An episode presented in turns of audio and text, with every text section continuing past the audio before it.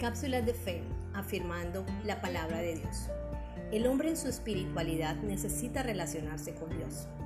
Esta es una de las necesidades básicas del ser humano. Por lo tanto, a lo largo de la historia se han creado religiones y creencias que son el esfuerzo mismo del hombre para relacionarse con un Dios. Por el contrario, el Evangelio, el cristianismo, es el esfuerzo divino para acortar el distanciamiento y la separación que existe por el pecado. El Padre tomó la iniciativa de salvación, dio a su único Hijo para salvar a la humanidad.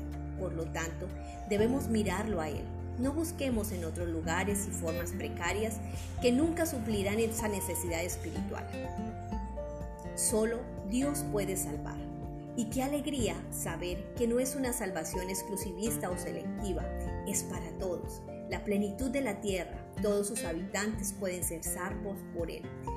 Direccionemos nuestra mirada, nuestra vida, nuestro amor hacia Él y recibamos su obra salvadora.